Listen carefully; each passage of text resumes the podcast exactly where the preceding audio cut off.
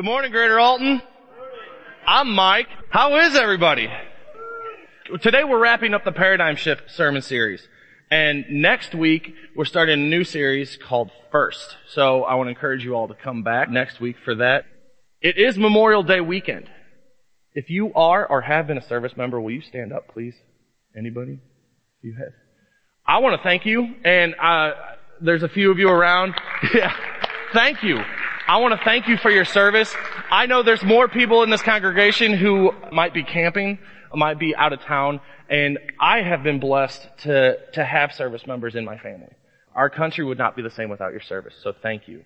That being said, Memorial Day weekend, when you think Memorial Day weekend, what do you think of? A day off? Barbecue? There's a parade? I think of barbecue, okay? I'm gonna be honest. I think of barbecue. And, and when I think of barbecue, that means I'm spending time with family, right? Probably. Today, we're talking about the paradigm shift that God wants us to have about our family. Um, if you want to follow along in your notes, uh, there's some passages in there. And we're going to start off with the passage that we've been reading. It's kind of our theme verse for this series. I'm going to read it out of the easy to read version because I like things that are easy to read. It says, don't change yourselves to be like the people of this world, but let God change you inside with a new way of thinking. Then you will be able to understand and accept what God wants for you. You will be able to know what is good and pleasing to Him and what is perfect. You see, I fall into a trap of thinking certain things about my family, uh, certain ways about my family. And I, I don't think I'm the only person that struggles with these, these ways of thinking that we're about to talk about. You see, God has a view on our family, and He wants us to have the same view as Him. And can I, can I be honest with you guys? God's view is the best view. God's way of thinking is the best way of thinking. I used to fight against God's way of thinking about things in my life and I lost a lot. And I struggled in my walk a lot. I struggled in my life a lot because I thought I knew it all. And I wasn't a teenager anymore when I thought I knew it all. I was a grown man. And I'm, I'm pretty sure I'm not the only person here who thinks at times that they know it all. And every time that I think I, I think I know it all, I fall on my face and God helps me up. So let's talk about, there's, there's three viewpoints that I thought about that apply to me, and I'm sure that they apply to the rest of us here, that God needs us, what does God need us to know about our families? Number one, God needs me to know that my family is His. My family is God's.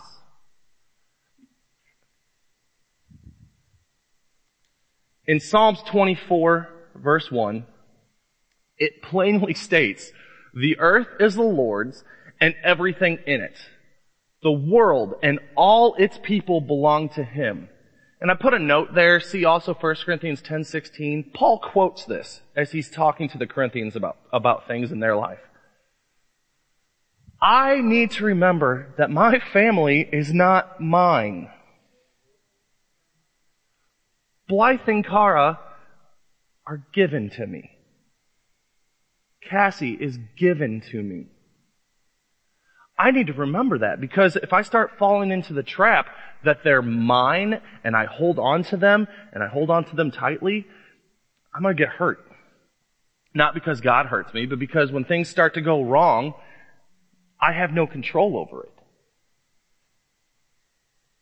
I have to remember they're God's. He's in control, right? We can agree with that? Like everything else in my life, my family is not mine. God designed my family. There's a reason that He put these three women, oh man, three women. He put these three women in my life. In Acts 17, Acts 17 verse 26, in the International Children's Bible, it says, God began by making one man From him came all the different people who live everywhere in the world. He decided exactly when and where they must live. God decided exactly when and where Blythe and Cara were going to be. God designed exactly when and where on the first day of freshman year at Edwardsville High School, this girl with long blonde hair and a pink shirt would walk into Mrs. Jacobs' algebra class early and talk to this boy whose mom had just spilt coffee all over his crotch. That happened. And that is how I met my wife. My mom dropped me off at high school way early. It was like 10 till 7. And as I was getting out of the car, she said, hey, give me a hug. And I said, no. And she's, give me one anyway. And backhanded her coffee all over my crotch. I would like to say that was the only time that happened, but she did the exact same thing the next morning. Can I tell you I moved to Illinois a week before high school started, so I knew no one. That is how my high school started. But I met my wife the first day. God designed it that way. He knew that I was going to be really awkwardly embarrassed that morning and this girl with this huge smile was going to come in and I was going to think she was annoying, by the way. And she was going to talk to me and I was just going to be sitting in this desk. Scared. Hoping the coffee would dry quickly. And from that meeting, Blythe and Cara were going to show up. I gotta remember a lot, often. Every day my family is not mine because once I think that, that it's, it's mine and mine alone and I'm in control of it, then all of these problems become mine and mine alone. It's the same with anything in our life. If we think we are in control, then everything that goes wrong is our fault. If God is in control, my problems are His problems. That makes parenting a lot easier. That makes leading my family a lot easier. You see, Cassie and I are going through this thing right now with, with one of our daughters. She is, Gary, she is, this daughter is stubborn and, and bullheaded and argumentative and I have no idea where she gets it. And, and I joke around that we're trying to break her like a wild stallion. But sometimes I'm gonna be real, I get broken uh, daddy loses his patience and I have to apologize.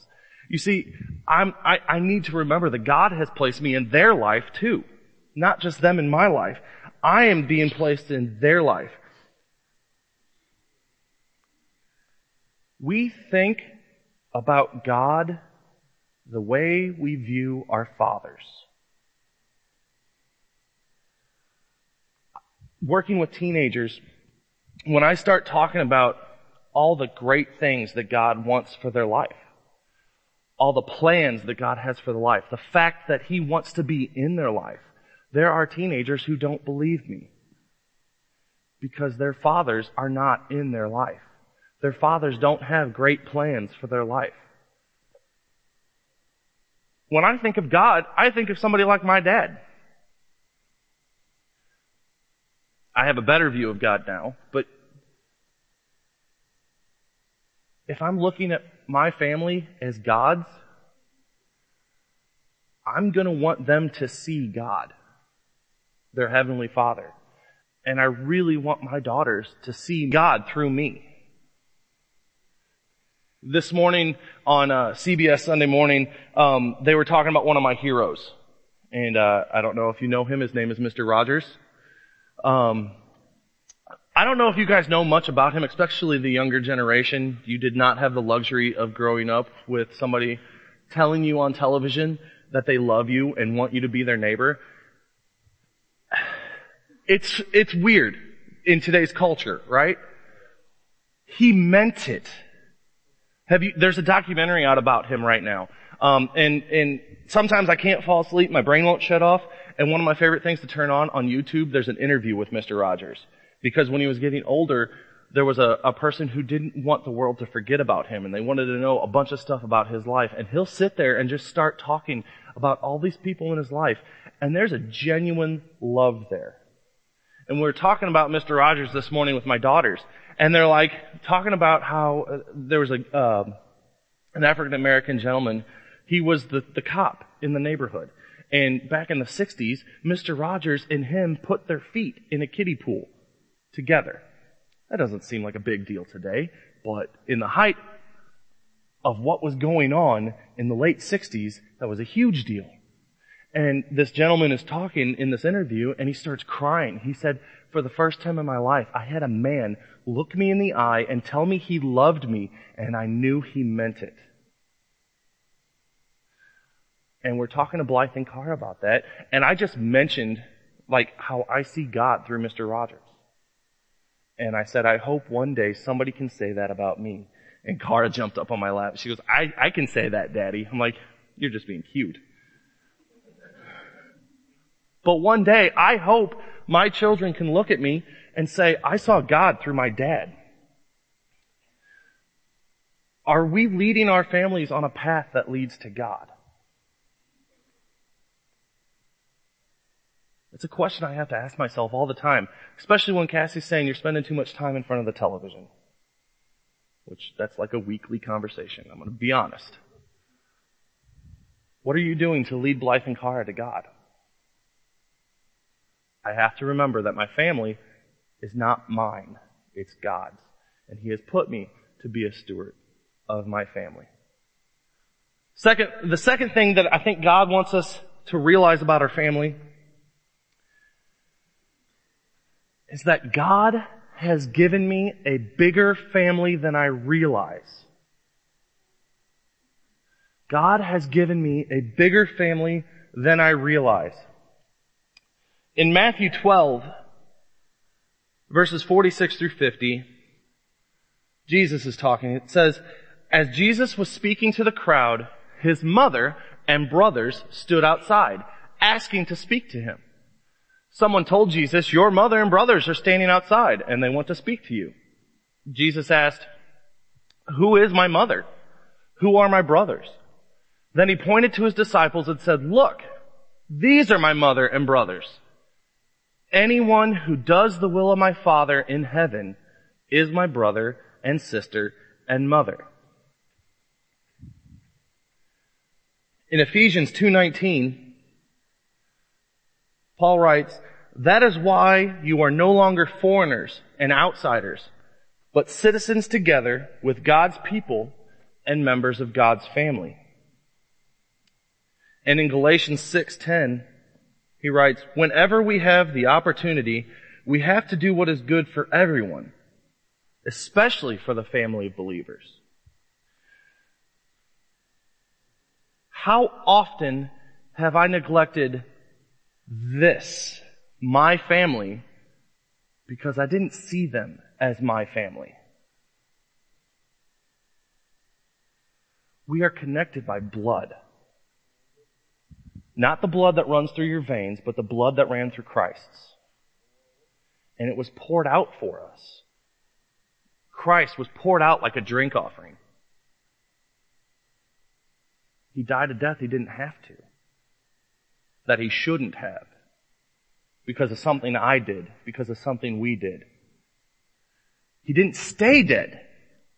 He resurrected. He came out of the grave. And because of that, we are able to come to Him. We're able to be washed by His blood in the waters of baptism and have our sins forgiven. We are able to join Him in the new creation because He is the firstborn of a new creation and we're able to join him in this new family, this new humanity as one big family. And that family doesn't stop in this circle building. I'm gonna say something. I believe it wholeheartedly be, to be true. We're not the only church. I know, right? I just got fired. We are little C church. There's a big C church that we are a part of. We are a small portion of God's family. And there are churches that don't share our name. They're a part of God's family. Mr. Rogers was a minister, not of the churches of Christ, not of the Christian church, not of a non-denominational church, but he shared God's love, and I have a hard time believing that he's going to be in hell. There are people outside of our brand that I have a hard time believing they're going to be in hell. In fact, I don't believe it. I was talking to somebody. I can't remember where or when this conversation was. But they're asking who is God's family? And I said, do they do the will of God and do their best to follow His commands and walk in step with His will? If Jesus Christ is Lord of somebody's life, it's going to be obvious. And if Jesus Christ is Lord of somebody's life, He's also Lord of my life. That means we're family. So how often have I neglected the family of God because they weren't born to me or I wasn't born to them? Think about this. There's somebody in your immediate family who has a need. You do your best to help them, right? If Blythe fell and cut her knee and was actually bleeding and not thinking she was bleeding and needed a band-aid, I'd do my best to help her. Now I am the dad that says shake it off, rub some dirt in it, you'll be fine. And I get scolded often because she's actually hurt. I don't see blood. She's actually hurt. Get her an ice pack. Okay. There are needy people in this room. And they're part of your family. Wouldn't it be awesome if there were no needy people in this room? Wouldn't it be awesome? I'm guilty of this, okay? I am guilty of this that I don't always see you guys as my family. I really try. But there are times when I don't see it, so I don't do anything. We are family. It's awesome. Cassie and I try to teach our girls this idea that we have a family that's more than Poppy and Gigi and Papa and Nana and assorted aunts and uncles and cousins. We have a family that's bigger than that. And it's really awesome because my daughters have Aunt Jen and Uncle Billy and Uncle Pat and Aunt Emily and Uncle Michael and Aunt Melissa and Uncle Nathan and Aunt Nicole. They call them Uncle and Aunt. And it's just become natural. I'm Uncle Mike to kids that weren't born in the family that I was born into. And can I tell you, it's awesome being Uncle Mike. This morning I got to hold Lucy and I had her laughing and giggling and it was fantastic. Loved it. And later on, when she's bigger, I can give her all the sugar that I want to give her and send her home. Cause I'm Uncle Mike and I can do that Pat just turned off my PowerPoint. Emily concurs. because I view them as family, my children view them as family. Yesterday, our family got to help Brian and Jafer move because they're selling their house. Woo! I know you guys did a lot more than I did, but can I tell you, right here and right here hurt, and I know exactly what did it. I walked up and they're like, hey Mike, that cat litter box needs to go. And I go, okay. 300 pounds of lead. Oh! And I moved it. Oh, yeah. It was awesome. But, but they're our family and our family showed up with them. Our entire small group was there. Well, almost our entire small group was there. A lot of our small group was there. And it was great because that's our family. Because we look at them like they are our family. When someone is baptized here at Greater Alton, we sing a song, we gather around up here in a big circle, we hold hands and sing I'll never be the same again. It's not the song we always sang. We used to sing another song. We're part of a family that's been born again. We used to sing this song. Sometimes we still do, but we'd hold hands and we'd sing. And we were and are a family. The first thing you heard when you came up out of the water, the first song you heard was a song affirming that you're now part of a bigger family than you were before. So how do you view your Christian family? Do you view them as separate, something different than your mom and dad and your brothers and sisters? Or are they your family? How do you view your Christian family? And I'm not telling you it's possible to be close with everybody in this room. I'm not close with the family on earth that God has given me to everybody in it. My family's big. We have people all over the country. And you're probably not close to every member of your family that God has given you on earth either. But you know them. I try to know everybody that comes in here, but it's next to impossible. There's a lot of us. But if every one of us knows a few of us, we're all going to be connected. And can I mention small groups at this point? Because I, I, our small group, I don't know how people can do life without a small group. It, it astounds me when I hear say there are people in our church that aren't connected to a small group. You might have your reasons, but can I tell you why I'm connected to a small group? Because I'd be lost without my family. There are, my children would be either A, spoiled rotten, or hellions without the people in my life that have helped me raise them. Because Cassie and I, we are told we have good daughters. I debate that, but we are told that we have good daughters. And like every other kid, they're good for everybody but the parent. I understand that. But,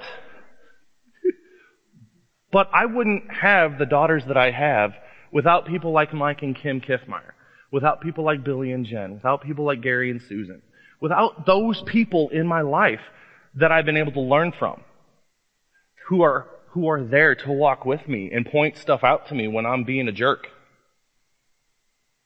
And there's more than just those six people. There's tons of people in our life who have walked with us and given us guidance and direction and allowed us to learn from their mistakes.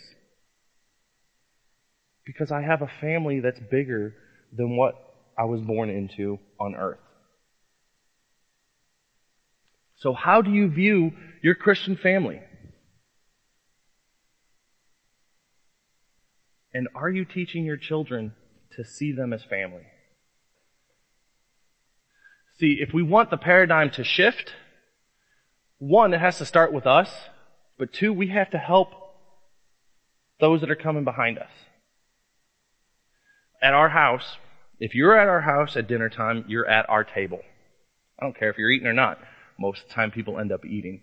But if you're at our house at dinner time, you're at our table. And we have taught our daughters that if you're at our house at dinner, you're at our table and you are family. And I've said that up here before, but they have aunts and uncles because one person started coming for dinner every once in a while and they became Uncle Matt, Aunt Melissa. It's just a little, a little way you can help the next generation to see each other as family. Third thing. The third, third thing God wants us to see about our family is that my family has a God-given purpose.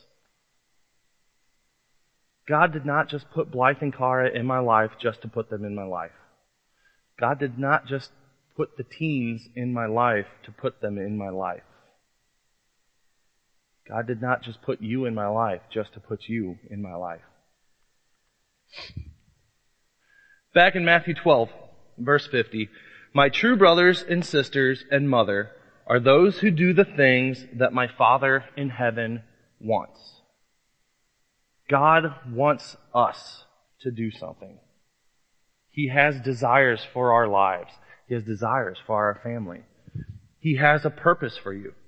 In Luke 2, 49, Jesus is a young boy and he went to the temple with his parents and they left and realized Jesus wasn't with them. And they're like, uh, Jesus. And they went back to the temple and found him there. And when they're like, what are you doing? He says this. He says, and he said to them, why did you seek me? Did you not know that I must be about my Father's business? You see, Jesus has a purpose sent from his Father. And he understands that. His parents didn't. I need to understand that God not only has a purpose for my life and my kids' life, but for my family as well. I gotta ask you a question. And I ask myself this all the time. And I want you to ask yourself this question. Am I trying to make my family's name great, or am I trying to make God's name great? I don't want Blythe and Cara to think that they're somebody because their last name is Dinius. I want them to think that they have purpose because their dad is in heaven. There's a, a minister named John Piper. And if you want to listen to him, drink some coffee before you do. He has a monotonous voice and he, he goes on for a while. But what he usually says is deep. And you gotta think about, you gotta chew on it for a while, alright? You gotta chew on it for a while. And I have a lesson he taught called God is an egomaniac. And in it, he talks about how there's this, there's this hang up a lot of people have about God because God is always about making himself great. Says God's an egomaniac. He talks about how that's Oprah's hang up. I don't think that's Oprah's only hang up. But he talks about these people, these celebrities who talk about how God is always trying to make his name great. Why do we have to make God's name great? Can, can I just, God's name is great. We don't have to make it great. But we're supposed to give Him glory. And if we're giving Him glory, it means we're walking in line with what He says. And what He says is the best way to live life. So in reality, us worshiping God and glorifying Him is actually helping us. That's a whole big theological debate that we can get into. We don't have time this morning because I know you want to get to the barbecue. But he, God knows that if our priorities aren't in line with His teaching, then we are not going to experience the full life that Jesus talks about in John 10:10. 10, 10. And we're going to forget that there's actually a thief who wants to come and steal.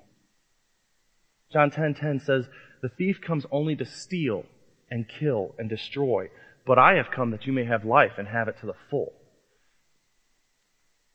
Our Father wants us to have a full life.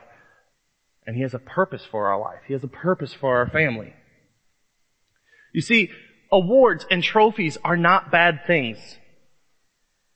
Good grades are not bad things. Honor rolls are not bad things. Sports teams and clubs are not bad things. However, when they take a priority over God, they become an idol.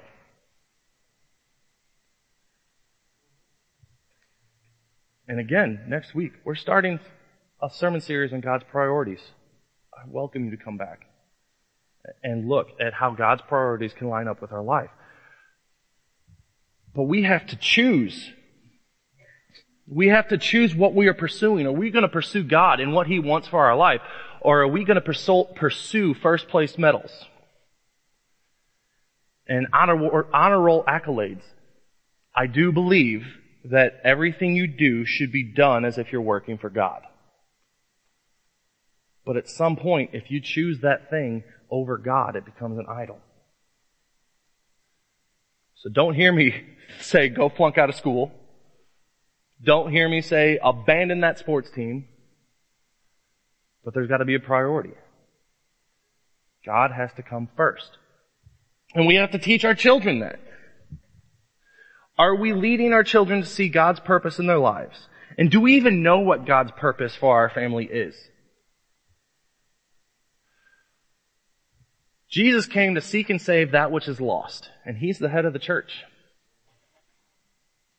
He's the head of this family.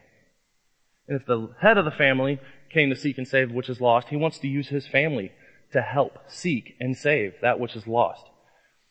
Your family is a light in a dark place. People look, people have, I'm not just saying this, but people have told me and Cassie, Cassie and I, that they want a family like ours. I did nothing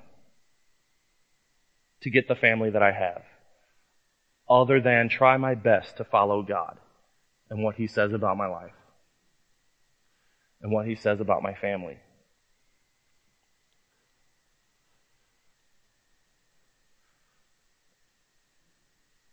I am to lead my children to know God and His decrees. I am not supposed to make each of them the next Billy Graham.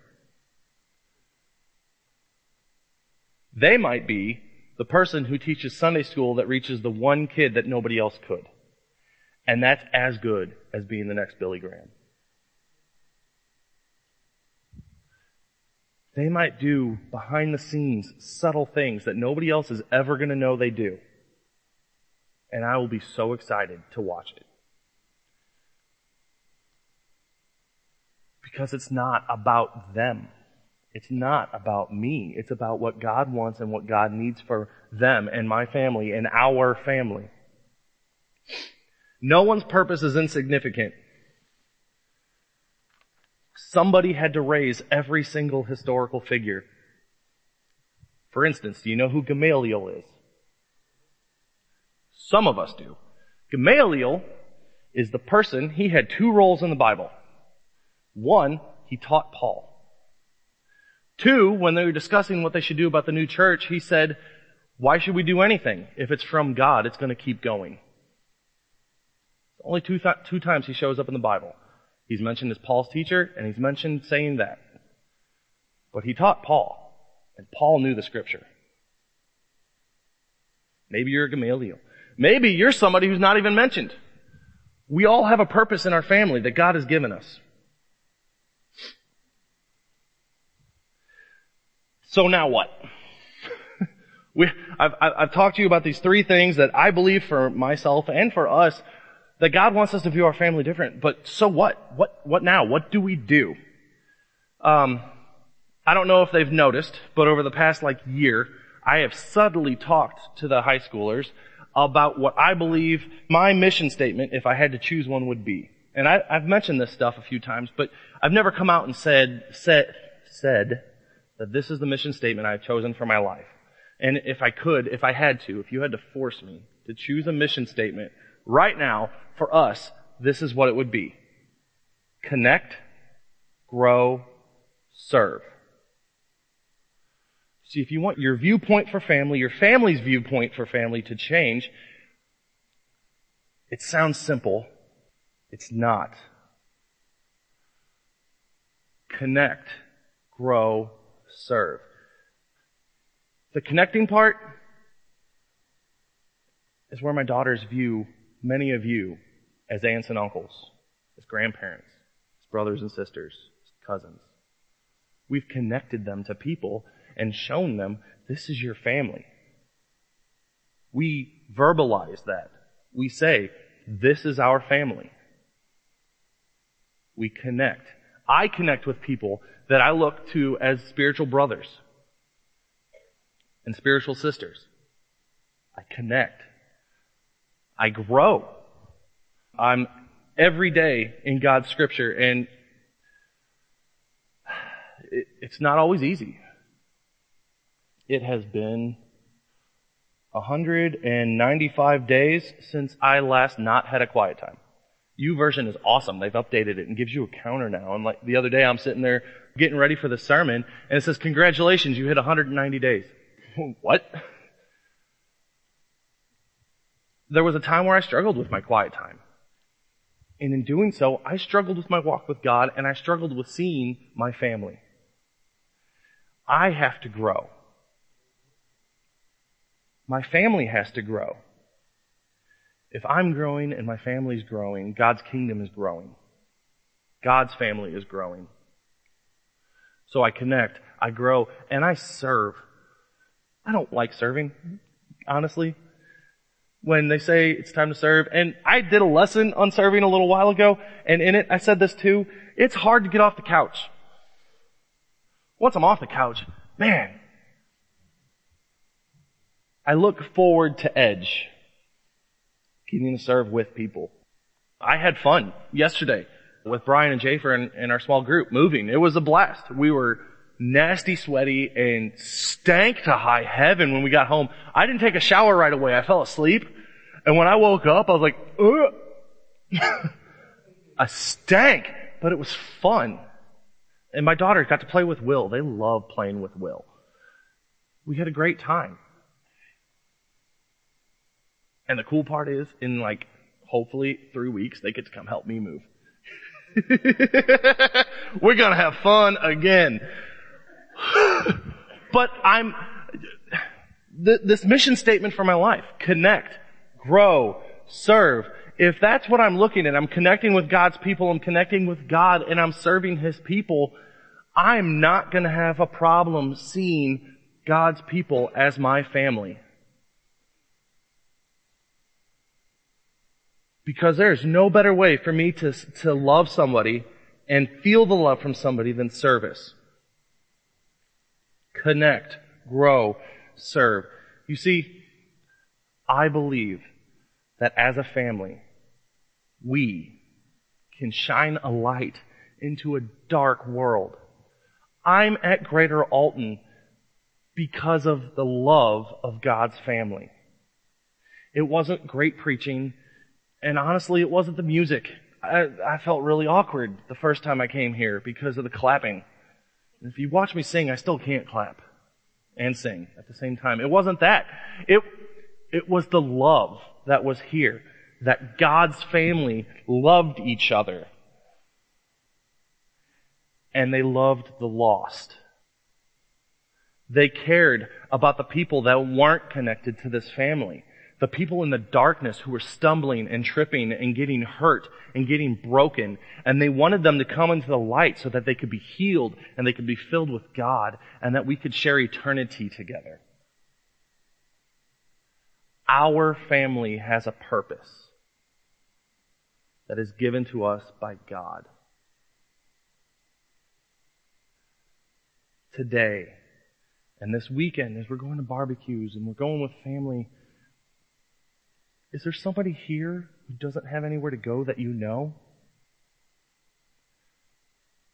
I can't tell you how many times we've invited people to Christmas, to Easter, for Mother's Day, for Father's Day, because they were going to be alone and they needed to be with their family.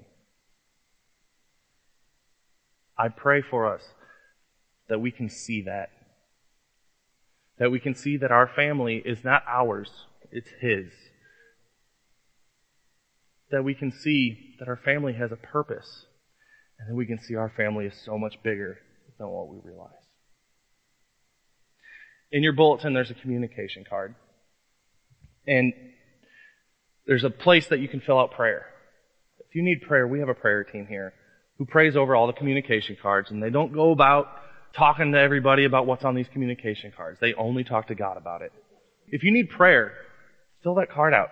Put it in the offering plate as it goes by. If you're a guest here, we ask that you don't give. Don't give any money to this church. We did not want you to come here, to come to church with our family, just to get something from you. That's not why we're here. We're here because we want to share Jesus with you, and I hope this morning you have seen Jesus. If you are a member here, the offering plate will go by and you can put your communication card in too. I hope that you guys have a great weekend with family this weekend. And I hope that we can see God's family the way He wants us to. Let's pray. Heavenly Father, thank you so much for my family.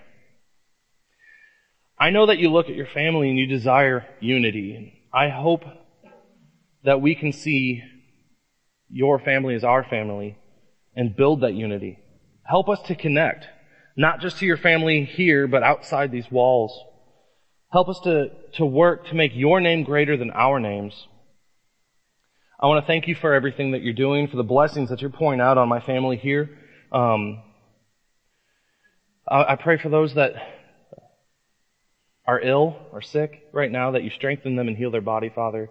Um, and I want to pray for my family here, that you continue to help us to work toward your purpose and not our own.